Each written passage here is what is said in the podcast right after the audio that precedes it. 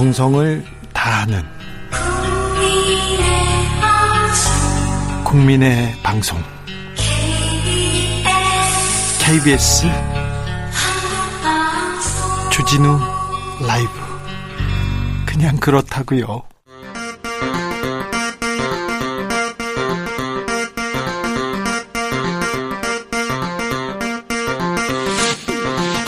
주진우 라이브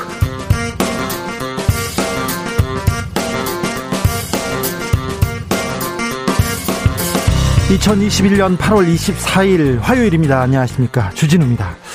나는 임차인입니다. 의원. 어, 그런데 부동산 투기 의혹 의원으로 지목됐습니다. 윤석열 캠프 소속 의원 3명 등 국민의힘 소속 12명의 국회의원이 부동산 투기 의혹을 아, 지적받았습니다. 이준석 국민의힘 대표는 중징계 약속했었는데요.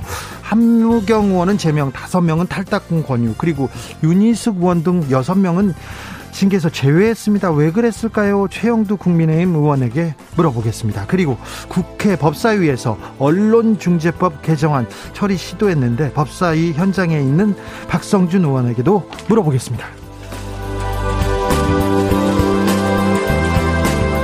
입시 의혹을 조사해온 부산대가 조국 전 법무부 장관의 딸 조모 씨 의전원 입학을 취소했습니다. 야당은 한 목소리로 사필 규정이라고 했고 조국 전 장관은 아비로서 고통스럽다고 했습니다. 부산대 측은 조모 씨의 의사 면허 취소는 복지부에서 판단할 내용이라고 밝혔는데요. 이 문제 청년들은 어떻게 생각하고 있을까요? 청년 유튜버 황희두 씨와 정리해 보겠습니다. 코로나19 신규 확진자가 50일 가까이 1000명대를 웃돌고 있습니다. 수도권의 경우 4단계 거리두기도 한 달 이상 이어지고 있습니다. 자영업자의 손실 커져만 갑니다. 정부와 정치권에서 with 코로나, 코로나를 고민해야 할 때다 이런 목소리 나오고 있는데요. with 코로나 전환 시점은 언제일까요? 그리고 with 코로나를 위해서 전제 조건은 무엇이 돼야 할까요? 훅 인터뷰에서 고민해 보겠습니다. 나비처럼 날아 벌처럼 쏜다. 여기는 주진우 라이브입니다.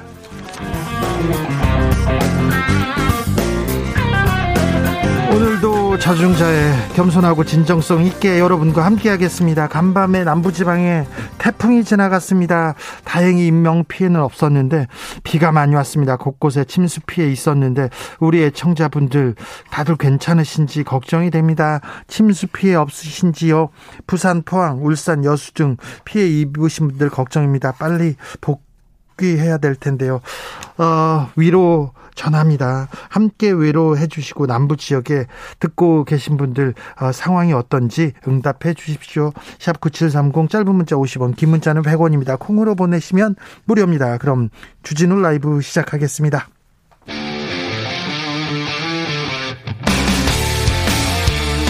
탐사보도 외길 인생 20년. 주 기자가 제일 싫어하는 것은? 이 세상에서 비리와 부리가 사라지는 그날까지.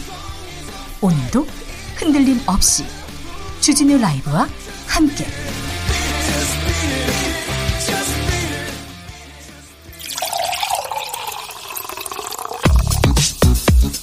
진짜 중요한 뉴스만 쭉 뽑아냈습니다. 주 라이브가 뽑은 오늘의 뉴스 주스 정상근 기자 어서 오세요. 안녕하십니까. 코로나 상황 어떻습니까? 네, 오늘 코로나19 신규 확진자 수가 1,509명이 나왔습니다. 어제와 비교하면 100여 명 정도 많고요. 어, 지난주와 어, 비교하면요? 어, 지난주에 비해서 그동안 확진자 수가 조금씩 줄었는데 네. 그 오늘은 지난주 화요일과 비교했을 때 130명 정도가 많습니다. 아, 그래요. 어, 그리고 직장인 분들이 여름 휴가에서 모두 복귀했을 때가 됐고 또 이번 주부터 개학이 맞물리면서 확산세에 대한 우려가 나오고 있습니다. 예. 어, 그리고 이 국내 체류 중인 외국인 분들의 감염 비율이 크게 높아지고 있는데요. 어, 13.6%까지 올라온 상황이라고 하고요. 어, 일부 지역에서는 확진자 3명 중 1명꼴로 외국인일 정도로 확산세가 심각하다고 합니다. 외국인 노동자분들은 이렇게 또 공동 생활하시는 분들이 많아서 걱정입니다. 네, 그래서 김부겸 국무총리는 그 외국인 밀집 거주 지역이나 외국인 근로자가 많은 일터에 대해서 선제 검사를 확대하고 현장 점검도 강화해 달라라고 주문했습니다. 아무래도 위중증 환자들 관리가 잘 되는지도 걱정이 되고요. 네, 오늘 위중증 환자가 421명으로 발표가 됐는데 그 어제보다 21명이나 늘어난 숫자입니다. 아, 그리고 지난해 3월 이후로 위중증 환자가 가장 많은 상황이기도 합니다. 다행스럽게도 태풍이 인명 피해 없이 지나갔습니다. 네, 12호 태풍 오마이스가 어젯밤 경남 남해안으로 상륙해서 새벽 4시쯤 동해상으로 빠져나갔고요. 어, 오늘 오전에 울릉도 인근 해상에서 소멸됐습니다. 어, 올해 한반도를 관통한 첫 태풍인데요. 다행히 태풍 규모가 작긴 했습니다만 어, 그래도 비구름이 많아서 곳곳에 폭우가 쏟아졌습니다.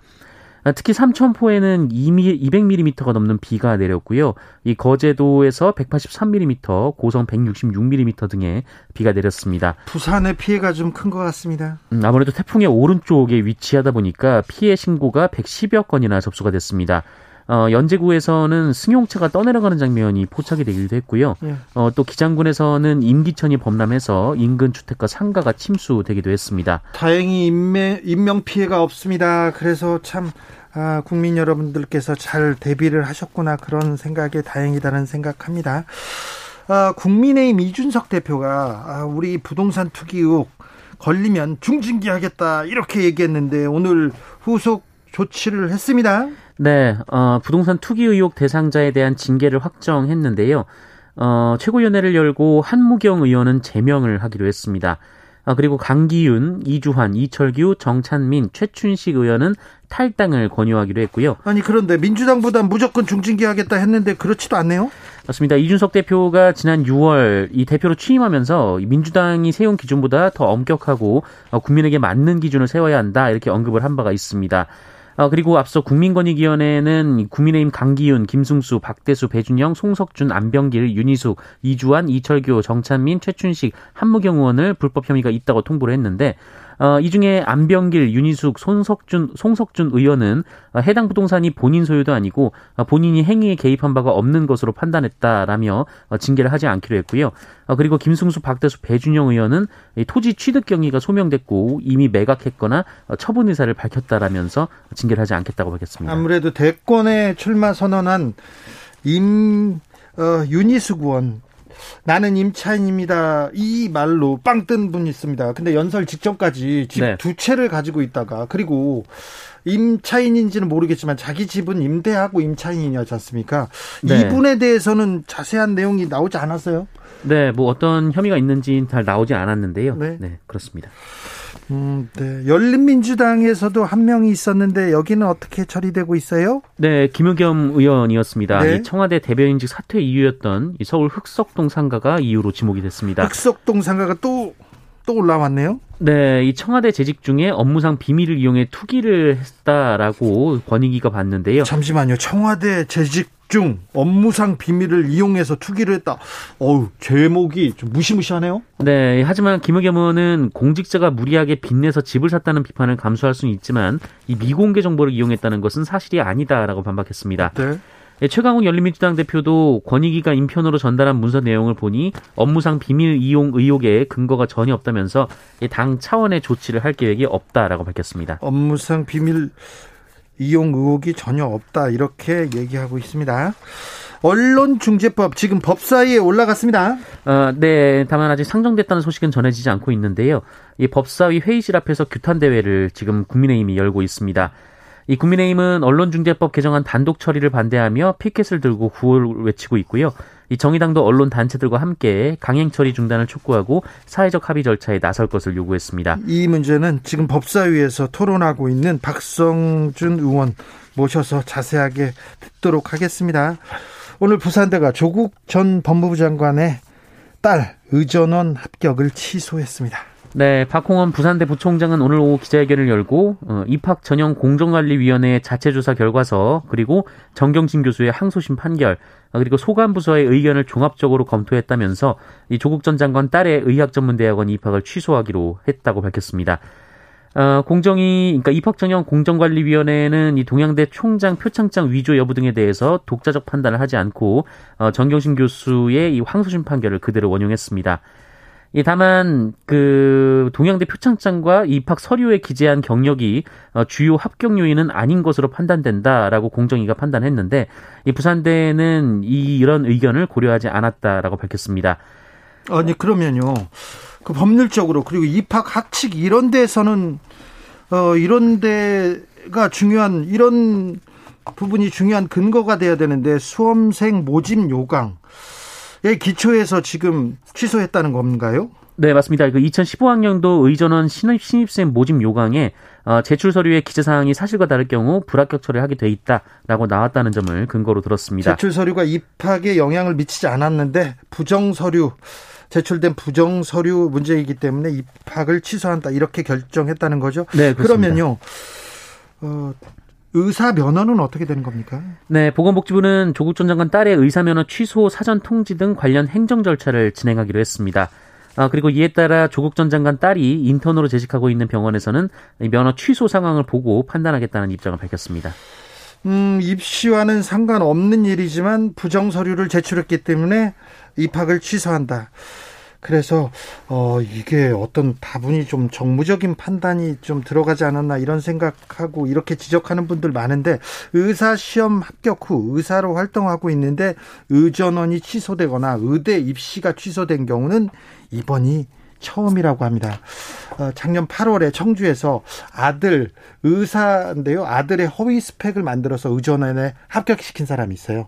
이분은 학술대회 논문을 조작하고 특허 출원 함께 이름을 올려서 이 결정적으로 입학했는데 아버지는 징역 1년에 징역 10개월에 집행유예 2년을 받았고요. 아들은 벌금 1천만 원입니다. 그 아들은 지금 의사로 활동하고 있습니다. 아무튼 이 문제가 어떻게 되는지 청년들은 어떻게 생각하는지에 대해서는 어, 잠시 후에 황희두 씨하고 자세히 또 이야기 나눠보겠습니다. 가계 빚이 부담이 된다. 이런 얘기 계속 나오고 있습니다.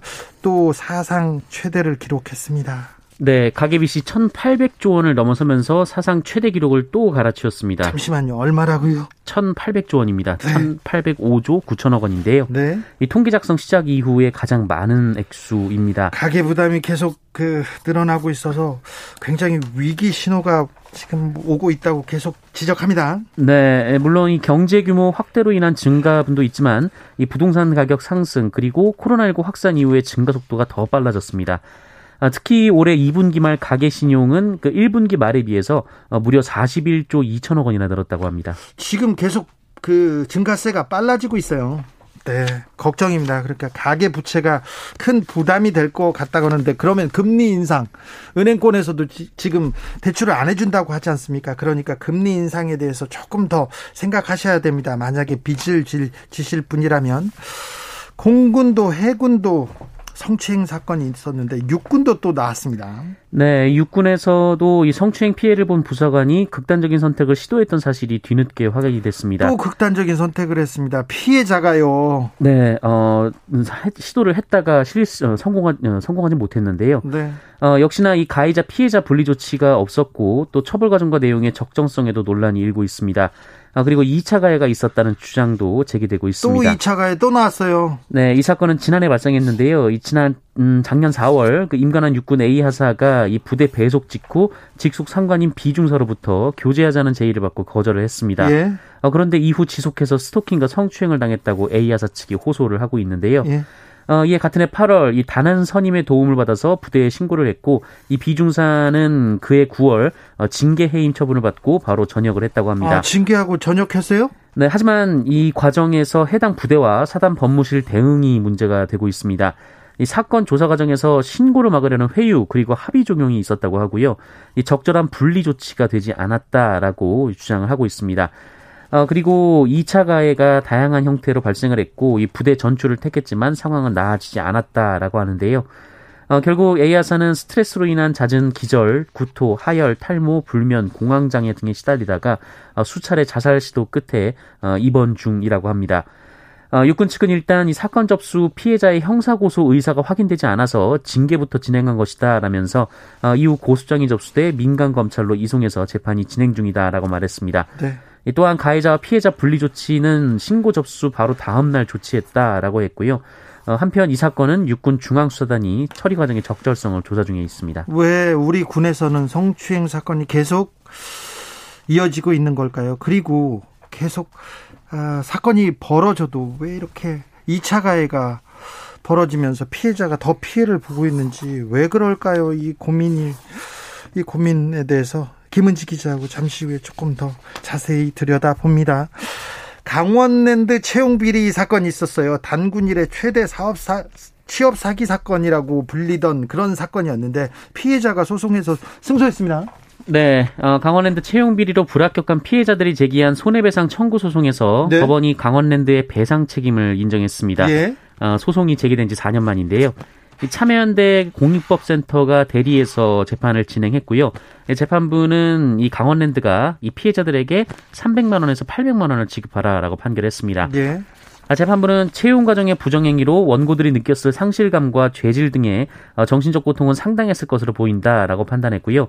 이 공개 채용은 객관적 기준에 의해 평가된다는 정당한 기대가 있음에도 아, 인사권자가 자의적으로 채용 여부를 결정하는 것은 지원자들의 기대와 신뢰를 심각하게 침해한 행위다라고 밝혔습니다. 강원랜드 채용 비리는 엄청났어요. 부정 부정이 엄청났습니다. 어느 정도였냐면은 그 2012년에서 2013년 이 강원랜드가 뽑은 신입 사원이 518명이었는데요. 네. 모두 부정 청탁 대상자 로 알려졌습니다. 부정 청탁을 하지 않으면 이 회사에 들어갈 수가 없었어요. 그때는. 네, 그래서 강원랜드 채용 비리 피해자가 모두 800여 명에 달한다라는 보도가 나오기도 했는데 네? 어, 강원랜드는 사장, 뭐 이사 같은 임원뿐만 아니라 지역 국회의원, 지역 유지 등으로부터 부정 청탁을 받아서 어, 채용을 계속 해왔었다라고 합니다.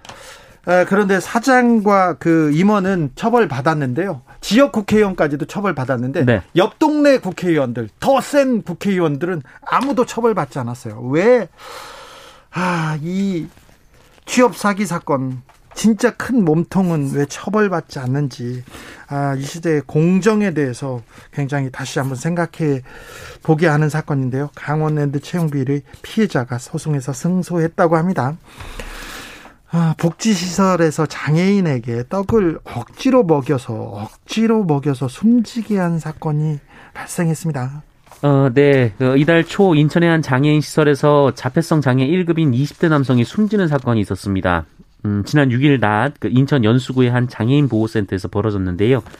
어, CCTV가 공개가 됐는데 이 피해자에게 강제로 김밥과 떡볶이를 먹이려 했습니다. 강제로 막 먹여요? 네, 피해자가 이를 거부했고 도망까지 갔는데 이 다른 직원까지 가세해서 어, 이 피해자를 붙잡아서 김밥과 떡볶이를 억지로 입안에 넣었습니다. 아이고.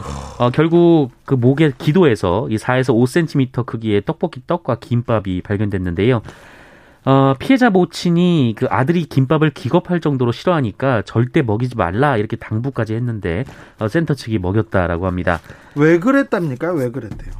아, 네, 이 해명이 착오가 있었다라는 해명이 나왔는데요. 어, 그러면서 유족께 사죄드린다라고 밝혔습니다. 착오가 있었다고요?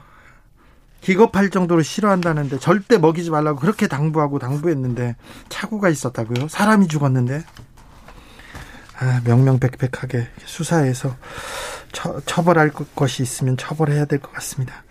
음식물 쓰레기통에서 아이가 발견됐어요. 아, 충격적입니다. 네, 아, 이 사건은 지난 21일 청주시 가경동의 한 원룸 밀집가에서 벌어졌습니다. 어, 음식물 쓰레기통 안에서 갓난 여자아이가 발견돼서 경찰이 신고를 접수했고 어, 조치에 나섰는데요. 네, 한 남성이 음식물 쓰레기통 안에서 고양이 울음소리 같은 것이 들려서 살펴보다가 아이를 발견했습니다. 어. 어, 발견 당시 아이는 아무것도 입지 않은 상태로 탯줄까지 달려 있었는데요. 어, 경찰은 인근 CCTV 등을 확인해서 그제 오전 아이의 친모를 자택에서 붙잡았습니다. 네. 아, 친모가 지난 18일 오전 8시쯤 아이를 음식물 쓰레기통에 유기한 것으로 확인됐는데 어, 주민에게 발견될 때까지 아이가 혼자 이 사흘 동안이나 음식물 쓰레기통에 방치돼 있었습니다. 어, 구조된 아기는 그 인근 대학병원 중환자실에서 치료를 받고 있는 것으로 전해졌는데 이 상처가 많고 폐혈증 증세가 있어서 상태가 위중한 것으로 전해졌습니다. 이 경찰은 친모와 가족을 상대로 구체적인 범행 동기를 조사하고 있습니다. 끔찍하네요. 정부가 국내 체류 중인 아프가니스탄인들에 대해서 특별 체류를 검토하고 있다고 합니다. 네, 박범계 법무부 장관은 오늘 국내에서 체류 중인 아프가니스탄인들에 대해서 특별 체류 허가를 검토하고 있다라고 밝혔습니다. 네. 어, 미얀마 사태 때도 특별 체류를, 체류를 허가한 기준이 있었다면서 이 국내에 체류 중인 아프간인들에 대해서도 같은 기준을 적용할 수 있다라고 말했습니다. 얼마나 우리나라에 머물고 있습니까? 네, 현재 국내 체류 중인 아프가니스탄인들은 모두 417명이고요. 이 중에 120여 명이 어, 올해 이 체류 기간이 만료가 됩니다. 네. 어, 그리고 우리 정부는 현지에서 한국 사업에 참여했던 아프가니스탄인들 그리고 한국 정부에 협력했던 아프가니스탄인들에 대해서 어, 국내로 데려오는 문제를 검토 중이라고 밝혔습니다. 네. 네, 안전한 피난처를 확보해야 한다는 의견이 나오고 있는 상황입니다. 예, 예, 해야죠. 네. 국제사회 국제사회의 일원으로서 우리의 우리의 역할을 해야죠. 주스 정상근 기자와 함께했습니다. 감사합니다. 고맙습니다. 4588님께서 여기는 여수인데요. 태풍과 비에 우리 오빠 1년 농사인 참깨 농사, 고추 농사, 간 농사 다 망쳐서 힘 빠져 하는데 속상하네요. 얘기합니다. 4988님께서 창원입니다. 다행히도 큰 피해 없이 태풍이 지나갔습니다. 이제는 코로나만 물러나가면 되겠습니다. 얘기하는데, 아, 비 피해, 비 피해가 크지 않기를 또 빌어봅니다. 네. 코로나 물러가야죠. 네. 교통정보센터 다녀오겠습니다. 임초희 씨.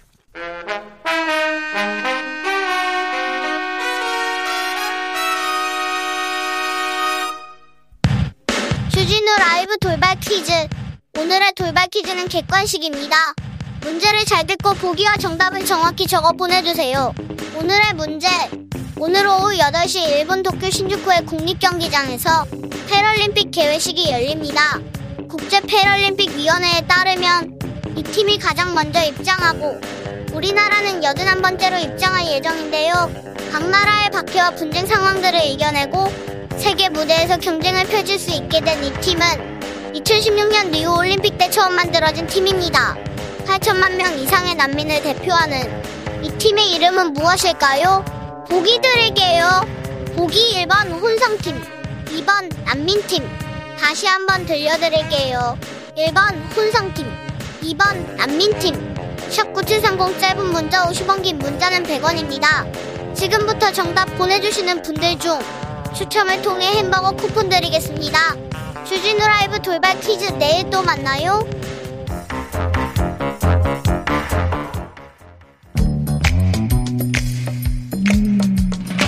오늘의 정치권 상황 깔끔하게 정리해 드립니다. 여당 야당 크로스 최가 박과 함께 최가 박당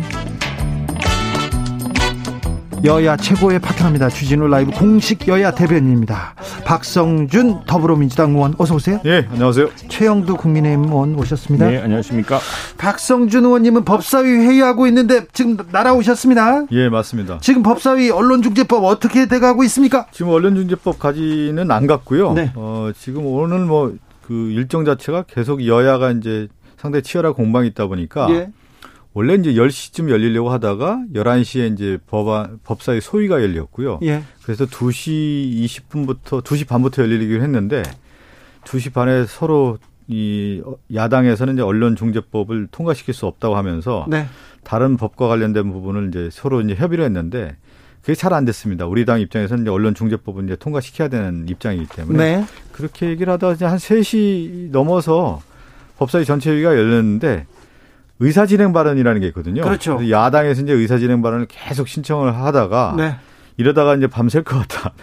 본격적인 논의도 못할 것 같아서 일단은 소위원장 선출권하고 어, 2020년 회계연도 결산하고 예비비 출출 승인의 건과 관련된 부분만 지금 하고 있는데 에, 제 이제 오늘 법안 소 법안 법사위 전체 회의에서는 어, 고위법이라고 하죠. 이제 법사에 관련된 법안 처리하고 지금 이제 쟁점이 됐던 타입법과 관련된 부분이 있는데요. 국회법이라든가 아, 지금 의료법 관련된 부분 또 기후 위기 대응을 위한 탄소 중립 그 법안 그다음 사립학교법 야당에서 상당히 좀 치열하게 반대하고 있는데 어, 일단은 아, 지금 오늘 늦게 참 많군요. 네, 늦게 끝날 것 같습니다. 네. 지금 보면 특히 이제 언론중재법과 관련해서 뭐 야당에서 그 법사위 전체회의 회의장 앞에서 시위도 하고 그랬으니까요. 네. 네. 최영두 의원께서 어, 언론중재법 관련돼서 계속 맨 앞에서 얘기하시는 게 계속 뉴스에 나옵니다.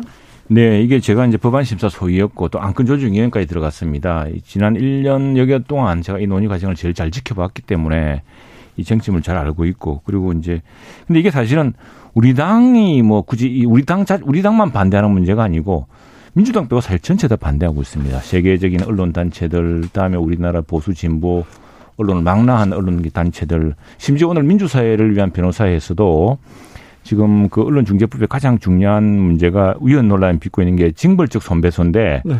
징벌 손배소를 가기 위한 그 특칙이란 게 있습니다. 그러니까 고의 중과실 추정이란 게 있는데 그 입증 책임을 언론사에게 이제 증가시켰다 이런 대목인데 그걸 민변에서는 가장 큰 위헌적인 법이라고 봤습니다. 그래서 여기에 대해서는 상당히 국민적인 지금 우려가 높고 있기, 높기 때문에 민주당도 여기서 네네 언론 개혁은 해야죠. 언론 개혁은 해야 되는데 자, 언론 개혁은 해야 하는데 언론 중재법이 통과된다고 해서 언론에 큰 영향이 미치지 않을 텐데 왜 이 언론 중재법은 안 됩니까? 지금 이제 우리가 언론이라 할 때 언론의 경계가 어디까지인가 참 막연합니다. 지난 제가 처음 기자 생활 시작할 때 90년 90년이었는데 그때 중앙 일간지가 종합 일간지 10개였습니다. 네. 10개. 9개, 10개 그랬는데 저 이제 지금 몇 개인 줄 아십니까? 지금 뭐 등록 인터넷 신문까지 해서 매체가요. 한, 한 2, 3만 개 됩니다. 그런데 이제 그 지금 언론의 경계 그리고 이제는 컨텐츠 환경이 바뀌었습니다. 지금은 웬만한 언론사보다도요. 우리 주진우 라이브 있지만 주진우 앵커가 나가서 혼자 하면은 그게 더 영향이 있을 수 있는 그런 언론 환경의 변화가 생겼습니다. 그런데 여기에 이제 크고 작은 매체들이 수없이 많지 않습니까? 여기에서 온갖 왜 홍수에 마실 물이 없다고 지금 뭐 허인지 진짜인지 알 수 없는 수많은 정보가 쏟아집니다. 그런 뉴스 가짜 뉴스. 그 얘기를 좀 예. 말씀드려야 되는 게 근데, 지금 자, 자, 최영도 음. 의원님이 얘기를 잘했는데요. 그러면 그동안에 이제 우리가 언론이라고 하는 이제 관점에서 바라보다가 실제 언론의 환경도 바뀌지 않았습니까? 음. 디지털 이제 환경이 이제 바뀌었는데 그렇죠. 그러면 일단 기준을 만들어야 된다라는 생각을 했을 겁니다. 아, 예를 들면 지금 이 법 자체가 피해 구제법 아니겠습니까? 가짜 뉴스에 의한 피해 구제법인데 어디서부터 출발할 거냐? 그러면 다 출발할 거냐? 상당히 고민이 많았을 거예요. 그러다 보면서 일대 출발을 해야 된다라는 생각을 하고 취지에 대한 얘기는 워낙 우리가 많이 했기 때문에 그 얘기는 좀 차치하더라도 이 부분을 가지고 법을 만들어서 지금 출발을 했다. 그래서 이제 이것이 단초가 되고 이제 토대가 되고 기본 기초가 되는 거기 때문에 언론 관련된 부분에 대한 실질적인 어떤 음. 제도적 기반을 마련했다 이렇게 봐야 되는 것이죠. 그래서 지금 많은 사람이 걱정이 이런 겁니다. 우리 이제 과유불급이고 교각사로다 이렇게 생각하고 있습니다. 언론의 환경의 변화 때문에 어떻게 허위와 가짜 뉴스와 진실 뉴스를 구분할 것인가 이런 문제에 대해서 수많은 노력이 있어야 되는데 사실 세계적 고민입니다. 네. 그런데 이 법은요, 이 법은 지금 그 중에서 특별하게 그, 그, 제가 가장 걱정하는 것은 언론의 또 큰 기능 중에 하나는 단순 사실 보도가 아닙니다. 가십을 전하는 게 언론의 본연의 기능은 아니고요. 언론은 정확한 사실을 가려주는 것이고 fact check가 제일 중요하겠죠. 또 하나는 권력 비판입니다. 네. 우리가 걱정하는 것은 이런 아주 무도한 법으로 해서 너무 지나친 나머지 이제 큰 언론사에서 이제는 우리 주준리 앵커도 그렇지만 이 권력 비판이라는 게 어떻게 시작됩니까? 내부 제보로 시작되죠. 그러되면은 추적 보도가 들어가고 하는데 많이 당해보셨겠지만 손배수도 들어오고 형사 고소도 들어옵니다. 그걸 이겨낼 수 있는 힘이 이제 우리 언론 자유와 민주주의 구동력이었는데 이건 지금 사실은 말이 다섯 배 손배소라는 거지만 그리고 우리나라 손배소 일부 있는 저 법이 있습니다. 그게 또 세 배고요.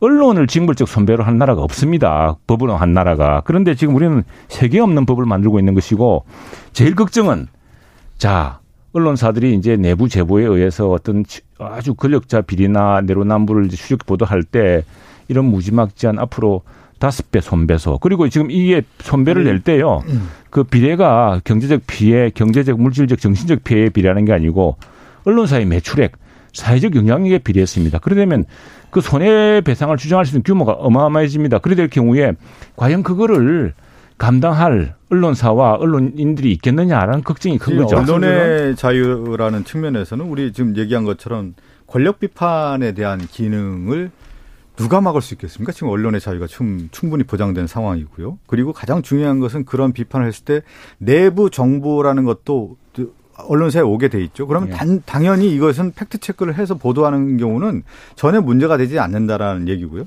제가 이번에 쭉그 어, 언론 중재 및 피해 구제에 관한 이 법률과 관련된 내용들에 대한 여야 이제 쟁점이 있었지 않았습니까? 근데 야당에서 주장했던 내용들을 상당히 대폭적으로 수용했더군요. 어, 언론 중재법과 관련해서요. 이제 그렇죠. 정치 네. 경제 권력에 해당하는 자가 소, 징벌적 손해배상을 청구할 수 없겠다라는 내용을 삭제했다라는 내용도 좀 들어가 있고요. 또 하나가 뭐냐면 야당의 의견을 받아들여서 허위 조작 보도 입증을 원고 그러니까 피해자가 하게 했다라는 내용도 좀 들어가 있고요. 그 다음에 야당의 의견을 또 받아들였습니다. 언론사 매출 기준을 이제 삭제했다라는 내용도 들어가 있고 그 다음에 징벌적 손해배상에 해당하는 판단 기준이 있지 않습니까? 지금 얘기하신 것처럼 고의 중과실 추정과 관련해서 네 가지로 제안해서 실질적인 타당성과 일관성을 보장했다는 내용이 지금 포함되어 있기 때문에 그걸 지금 사실은 예. 민변하고 우리 진보적인 법률가 단체 시민단체에서 가장 걱정하고 있습니다. 박성준 의원님 여기서 예. 질문합니다.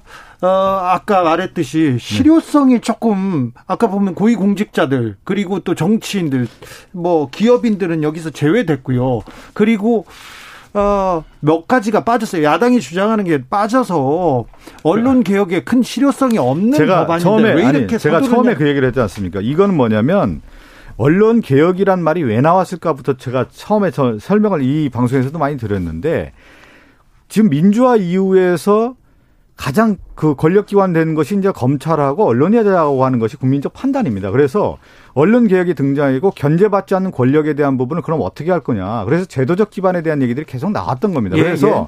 그 취지에서 나왔던 거고 그러면 이 법을 만들 때 여야가 만드는 거 아니겠습니까? 네. 우리 당 입당에 우리 당 안에 나, 안이 나와 있고 야당 안이 나와 있는데 그러면 이 언론중재법은 기본적으로 언론개혁의 초석을 만들 수 있는 법안이기 때문에 대폭적으로 수용해서 이걸 출발을 해서 지금 얘기한 것처럼 언론 환경이라고 하는 것이 자. 우리가 legacy 미디어만 아닌 게 아니라 요번에 유튜브 이런 거 빠지지 않았습니까? 그러면 실질적으로 적용되기가 지금 단계에서 어렵기 때문에 이 법을 기반으로 해서 점차적으로 확대할 수 있는 부분도 있는 것입니다. 아니 근데 그게 그렇게 말씀시켜서 아니 이게 이제 문제 이런 겁니다. 뺐다니 전혀 뺀게 아닙니다. 지금 보실까요? 자, 우리가 권력 실체라 그러면 권력 실체는 그냥 흑개비 장관도 또 있겠지만 우리가 저 우리 주진영 그잘 아시는 비선 실체 그 사람들 무슨 공직 있는 거 아닙니다. 네, 네. 그다음에 그 몸통 기틀이 아니라 몸통 네. 전직일 수도 있죠. 그리고 지금 이루고 있는 소송들이요. 예, 근데 조국 전 장관 소송 보십시다. 지금 그 우종창이라고 울간조선 기자 구속됐습니다. 네. 이 소송을 제기해가지고 그 사람을 상대로 1억 손배소를 또 내고 있습니다. 네. 그러니까 사실은 장관도 딱옷 벗으면요. 그게 무슨 이야기냐면은 내가 재임 중 있었던 사건에 대해서 전직 장관이나 전직 고위공직자가 이걸 악용해서 이제는 내 과거에 대해서 자꾸 캘려 그러지 마. 너 한 10억, 한 20억 정도 너 집에 재산 얼마인지 모르겠는데 한 10억 손배 내가 청구한다. 이렇게 들어오면요. 이게 옛날에 용기 있게 내가 감옥으로 몸으로 떼우겠다. 내가 치전 보호하겠다. 이럴 수준이 안 됩니다. 그때 최영두 의원은 기자 시절에 너 소송한다. 너 소송할게. 너 감옥에 보낼 거야. 그래도 기사 쓰셨잖아요. 썼는데 네. 돈이 네. 안 걸렸거든 그때는. 아니 돈 걸지 아니 아니 돈이 그래도 그 당시는 뭐 1억 정도라 하지만 회사에서 모금 대주고 할 수 있는데 이게 지금 이제 손배가 저 모수가 확 달라졌습니다. 언론의 뭐 매출액 대비, 언론의 사회 영향력 대비 여기에 다섯 배 하면은요. 이게 1억하고 10억하고 그게 달라집니다. 이 내 때문에 나는 몸으로 뭐 때울 수가 있는데 내 가족의 재산이 압류당할지도 모른다는 거. 우리 회사의 많은 재산이 손실이 매출에 별로 이득도 없는데 그럴 경우에 우리 언론사 동료들 우리 회사 그 고통에 대해서 그런 경제적 압박을 가한다는 것이 가장 큰 문제입니다. 그래서 그 부분은 민주당이 가감하게 받아들여야 됩니다. 징벌적 선배 이거 없는 제도고요. 아니 지금 그, 그 기자, 기자 구상권 청구하는 조항도 좀 삭제했어요. 아니 그거는 네. 진짜 우리 저 네. 그왜 삭제했겠습니까? 현실과 다르게 삭제한 겁니다. 자, 그러면요. 아, 네. 국민의힘에서는 네. 가짜 뉴스, 이 허위, 악의적인 보도, 예. 보도 에 대해서 어떻게 해야 된다고 보십니까? 피해 구제 방법은 또 뭡니까? 지금 그래서 우리가 계속 그 논의를 했고요. 첫 번째 언론 중재 기능, 신속한 허위 사실로 인한 피해를 국민들이 언론 중재위원회 내고 또는 이걸 내가 신속하게 할 수 있는 절차와 그 방법을 아주 간이하게 만들기로 합의했습니다. 여야 간에. 근데 지금 이분들은 이걸 넘어서서 이제 정통 미디어들이 권력 비판에 재갈을 물릴 수 있는 방법을 강구하기 때문에 문제인데 제가 볼 때 제일 큰 문제는요. 제일 큰 문제는 정치인들의 입입니다. 지금 대부분의 대부분의 아니, 가짜 뉴스가요. 정치인들의 입으로 나오고 이걸 받아쓰게 하는 언론에서 이제 전파되는 겁니다. 네. 그래서 마지막 설명을 그래서 그걸 할 때 저는 언론사들이 앞으로는요. 정치인의 말하는 거, 특히나 그 공인들 선출된 가장 고위공직자들이 말하는 것들은 팩트 체크를 정확히 해주셔야 됩니다. 아, 그걸 못 하고 있으니까 언론이 아니, 지금 개혁하라고 아니, 아니, 아니, 죠 그거는 언론이 스스로 해야 되는 거죠. 해야 되는 것이고. 우리 네. 최영 의원님이 말씀을 많이 하셨으니까 사실 민주주의와 이제 우리 자유주의의 기본적 역사가 뭐냐면 개인의 기본권이에요. 네. 개인이 침해받지 않도록 법을 만들고 그 테두리를 만들어서 실질적으로 권력의 행사에 의해서 마지막까지 인권을 보호하겠다라고 하는 것이 헌법적 가치이고 그동안의 민주주의라든가 자유주의 어떤 삶의 과정이라고 할 수가 있는 건데 우리나라도 역시 보면은 언론도 어떤 기사를 쓰거나 악의적 보도에서 인권적 침해를 당한 사람 아니겠습니까? 이것을 보호해줘야 된다는 근본적 출발을 했다라는 것을 이것을 우리가 한번 봐야 될 것 같고요. 또 하나가 이제 뭐냐면 정치인에 대한 얘기를 하는데 정치인들의 말이라고 하는 것은 공론회장이라고 하는 이 토론장에서 얼마든지 검증이 가능한 겁니다. 야, 야당의 의원이든 여당의 의원이든 어떤 얘기를 했을 경우에 언론에서 검증을 하고요. 또 정치인들끼리도 서로 검증을 해서 이것이 어떤 것이 진실인지 계속 fact check를 하기 때문에 음.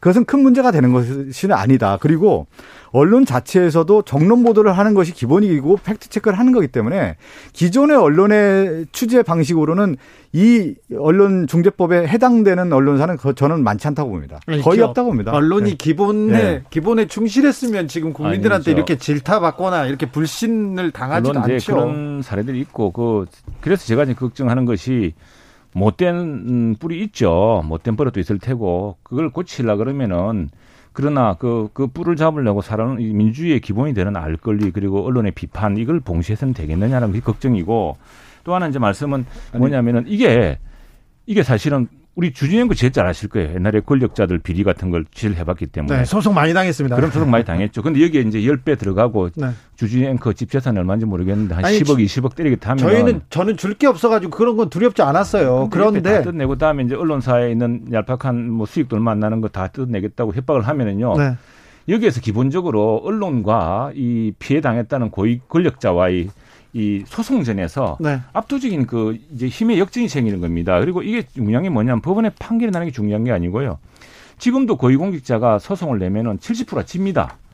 지는데도 내요. 왜? 네. 내야지만이 이 사람들이 추수, 추가 취재를 안 하고 추가 보도를 안 하니까. 기사를 막으려고 그러니까, 그러니까, 이런 거예요. 저는 전반적으로 볼 때 이제 어떤 제도가 만들어지고 이제 입법화 과정들을 쭉 보면은 어, 전체적인 흐름에서 취지에 대한 부분은 우리가 공감하지 않습니까? 네. 근데 이런 반대하는 논리를 보면은 부분적인 부분을 가지고 이 전체의 논리를 희석시키는 쪽으로 가고 있는데 여기서 출발해야 되는 거예요. 우리가 왜 언론 개혁이라고 하는 것은 국민의 눈높이에 봤을 때 지금 시점에 봤을 때 이 언론에 의해서 침해받는 사람도 상당히 많더라. 그러면 이것을 어떻게 하겠느냐라고 하는 취지에서 출발했다는 거예요. 거기에서 답을 내놓지 않고 언론중재법에 대한 부분적인 부분적인 걸 가지고 이 전체적인 문제가 있다라고 하는 접근 방법은 저는 잘못됐다. 아니 근데 그 그리고 또 하나가 뭐냐면 잘못됐으면 전 세계가 아니, 잘못된 겁니까? 전 아니 전 세계 언론 단체들이 지금 이 문제에 걱정하고 있는데 제가 저는 제가 처음에 얘기한 건 이 법 자체를 만들면서 언론 환경에 대한 어떤 조성들이라고 네. 하는 것을 필요하다는 뭐 부분을 좀 말씀드립니다. 언론 개혁에 네. 대한 국민들의 그 열망은 좀 큽니다. 언론이 좀 제대로 좀 보도해 주기를 바란다는 그런 문자가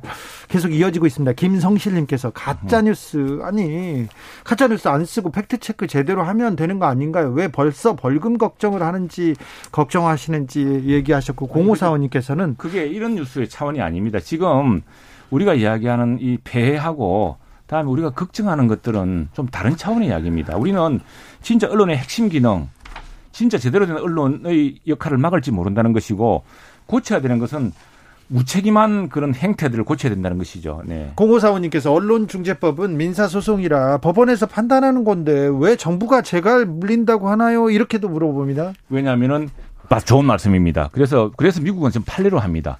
근데 이 법에 무슨 상한을 얼마로 한다, 다섯 배로 한다 이런 법을 주는 나라는 없습니다. 왜냐하면 구체적 사건 사건마다 다르거든요. 오늘 법사위에서 예, 예. 통과되고 예. 내일 본회의 올라갑니까? 언론중재법? 어, 그렇게 될 가능성이 크다고 봅니다. 예.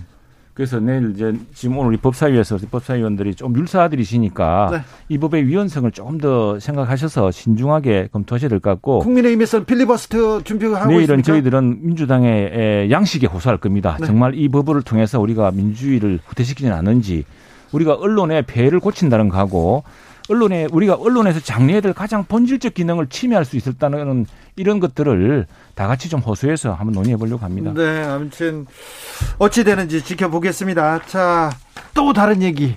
또 다른 핫 이슈입니다. 국민의힘 부동산 전수조사 결과가 나왔습니다. 그래서 이준석 대표나 국민의힘에서 무조건 민주당보단 더 엄격하게 이렇게 조치를 내리겠다고 했는데 오늘 조치 이 징계 수위에 대해서 어떻게 보시는지요, 최영도 의원님? 자, 이거는 이제 어 우선에 우리로서는 물러설 때가 없습니다. 왜냐하면 민주당보다 이게 못하게 되면은 네. 비난을 살 거기 때문에 당연히 더 강하게 해야 되는 것이고요. 그리고 또 하나 지금 우리가 우리 당의 통방과 동시에 국민권익위원회가 경찰 특수본에 수사를 의뢰해 놨습니다. 그렇죠. 예. 그래서 지금 우리가 어떻게 하더라도 이 문제에 대해서 그냥 넘어갈 수 있는 사안이 아닙니다. 수사가 시작됩니다. 예, 예. 그래서 그런데 지금 이제 사안을 보면은요. 민주당 같은 경우 12명 똑같은 12명이라 그랬는데 숫자를 맞추는지 모르겠습니다만 이게 보면은 그 당시에 개발 정보에 관한 이런 문제들이 많았어요. 근데 우리는 보니까 농지법이 지금 여섯 명이 있는데 이 농지법에 대해서는 우상호 의원이 농지법 위반 의혹이었거든요. 이게 이제 경찰 조사를 가보니까 내사가 종결됐습니다. 그래서 그 저 민주당 스스로가 탈당 권유를 처리해야 되는 문제가 생겼거든요. 그래서 이 케이스 사례 사례마다 다 분석해서 우리 소명을 받았는데 일단 그 소명상으로는 우리가 취할 수 있는 조치를 최대한 다 했고 이 역시도 언론의 추가 검증이라든가 특수본의 수사 결과에 따라서 더 강한 처벌이 또 나올 수 있을 거라 생각합니다. 아니 뭐이 이제 국민권익위가 부동산 거래 전수조사 특히 이제 국민의힘이 어, 어떻게 보면 자발적이보다 끌려와서 여기까지 온 겁니다. 어, 그 동안의 내용들을 쭉 보면은 마지못해 해서 왔는데 이제 결과가 나온 건데 이준석 대표 그 얘기를 했단 말이에요. 민주당보다 더 높은 강, 어, 조치를 취하겠다. 제명이라든가 출당 조치하겠다 이렇게 얘기까지 할 정도였으니까 오늘 이제 결과를 좀 지켜봐야 되는데 내용을 좀 볼 필요가 있어요. 국민의힘이 12명인데 유형별로 보면 부동산 명의 신탁 1건, 편법 증여 세금 탈루 2건, 그다음에 토지 보상법이라든가 건축법, 공공주택 특별법 위반 5건, 농지법 위반 6건이거든요. 이 저희가 민당에서 국민권익위에서 했던 부동산 전수조사 결과가 나왔을 때 국민의힘에서 정말로 공격을 정말 많이 했습니다. 예. 어마어마한 공격을 받았는데 지금 이 결과를 보면은 단순 비교를 해보면 저희가 의석 비율로 봤을 때 한 두 배 가까운데 지금 보면 12명이 나오지 않았습니까? 네, 12명. 민주당도 예, 예. 12명, 국민의힘도 12명입니다. 그러니까 비교해 봤을 때 국민의힘이 훨씬 더 어, 많은 수, 숫자가 나왔다. 어, 그만큼 국민의 눈높이에서 봤을 때 어, 조치에 취하는 거에 따라서 우리 박승준 의원님 말씀하시 들어보면 얄미워 죽겠어요. 아, 보니까 왜냐면 얄미워. 점잖게 얘기하는데요. 오늘 사실 점잖게 아니, 이거 예전에 점잖게 전수조사 했을 때 엄청 전수조사를 우리가 이야기를 했어요. 전수조사 음. 국민권익위원회라는 데가 네. 원래 이 국민의 억울한 사연들하고 이 부정 저 부정 청탁법 이런 사건 수사하는 거 아닙니까? 근데 300명이 전수조사를 하기는 좀 적은 기관이니 우리가 이 감사원에 같이 청구를 하자. 다음에 또 아니면은 그 검찰도 수사권이 수사권이 없다 그래요. 수사권을 뺏어가고 최근에. 그러니 그러면은 국회에서 특별한 기구를 만들어서 예, 근데 무슨 청렴위원회 국회 청렴위원회를 외부 기관으로 만들어서 그 감사원이고 파견받아서 하자 뭐 그런 이야기를 하는데 갑자기 국민권익위에서 하겠다고 시작한 거예요. 그래서 해보라 그랬더니 그 이야기 나와가지고 지금 12명을 했는데 탈당 거부하고 두 명만 겨우 비례대표 두 명만 출당하고 사실상 지금 아무도 저, 저, 지금 저거 탈당 안 하고 있어요. 민주당이요? 예. 탈당 근유만 했었고 탈당 받아들인다 했는데 실제로는 안 하고 있습니다. 그래서 용두사미가 되고 있거든요. 그런데 왜 그러냐 저는 또 이거 또, 또 비난하기 어려운 것이 우상호원 사건 경우 보면은 무슨 내막인지 모르지만 또 경찰에 수사를 했는데 내사 종결이 됐습니다. 네, 뭐 무혐의 나왔죠. 근데 그게 이제 또 국민권익위원회는 그게 아니라 뭐 저 공소시효가 종결된 거다 뭐 이런 이야기를 하는데 그 진실이 뭔지 모르지만 저는 그래서 이거 어차피 한 번 더 지금 걸려져야 됩니다. 아니, 앞으로. 그 당시에 우리 민당 권익위에서 조사한 내용 보면 정말 국민의힘에서 맹렬히 공격했습니다. 맹렬히 네. 비판 공격해서 실제 어, 우리 당이 그 당시 지지율만 봐도 엄청나게 그냥 음. 그 반영이 돼서 그것 때문에 된 게 아니고 아니 뭐 여러 가지 LH, LH 공사 때문에 시작됐죠. 여러 가지 다 있었던 사건인데 여기 LH 공사와 설명을 좀 드리면 사람들이 또 많이 있을 거예요. 예. 세금 탈루 의혹 같은 경우도 그렇고 농지법 위반 같은 경우도요. 야당에서 엄청나게 공격을 했습니다. 그리고 나서 지금 이제 국민권익위에서 조사 결과뿐만 아니라 또 이제 그 경찰 특수본의 조사를 하게 돼 있습니다. 그럼요. 이거 뭐 어떻게 뭐 네. 옹호하겠습니까? 이제 국민 눈높이에 딱 맞춰서 다 똑같이 해야죠. 근데 네. 최고위에서 어, 결, 결정을 내렸나요? 이 사안에 대해서 그 결과에 대해서 어제 소명을 다 들었습니다. 이분들한테 네. 소명을 듣고 우리가 이제 민주당이 또 전철형이 있지 않습니까? 민주당이 뭐 12명 비례대표 2명만 이제 탈 뭡니까 제명했죠. 어, 어 제명 배리어 대표는 제명. 어 제명했죠. 네, 나머지는 다 어, 탈당 제명해서 이제 원직을 살려줬죠. 근데 그 근현에 따라서 우리도 이제 한, 한무경 의원이 이제 지금 저 제명이 됐죠. 네. 그래서 이제 아, 결과 결과가 나왔나요? 예, 네, 그 했어요. 해가지고 지금 그리고 나머지 탈당 근절을 했습니다. 했고 본인의 소명을 미루어서 이거 지금 탈당 근절까지 아니라는 것은 어차피 특수본수가 남아 있으니까 일단 현 상태로 그 본인 소명을 받아들이는 상태로 있는 겁니다 지금. 근데 저는 요 이거는 이제 이거는 그냥 넘어갈 수 있는 사안이 아니, 넘어갈 수 있는 사안이 아니라도 국민의힘에서 이 결과에 대해서 어떤 기준을 했는지 그리고 조치를 어떻게 했는지 이것을 소상하게 국민에게 설명을 해야 되는 겁니다. 그런데 이 문제는 아니 그 사안 사안에 대해서 설명을 하지 않으면 국민이 네. 납득할 수 없는 거고 어물쩍하게 넘어갈 수 있는 게 아니에요. 이 사건. 아, 그런데 그런데 네. 국민들이 이렇게 쳐다보고 있지 않습니까? 네. 그래서 국민의 눈높이에서는 어느 당이 많은가 보다. 네. 어, 두 당 어떻게 처리했나 이걸 그, 볼 텐데.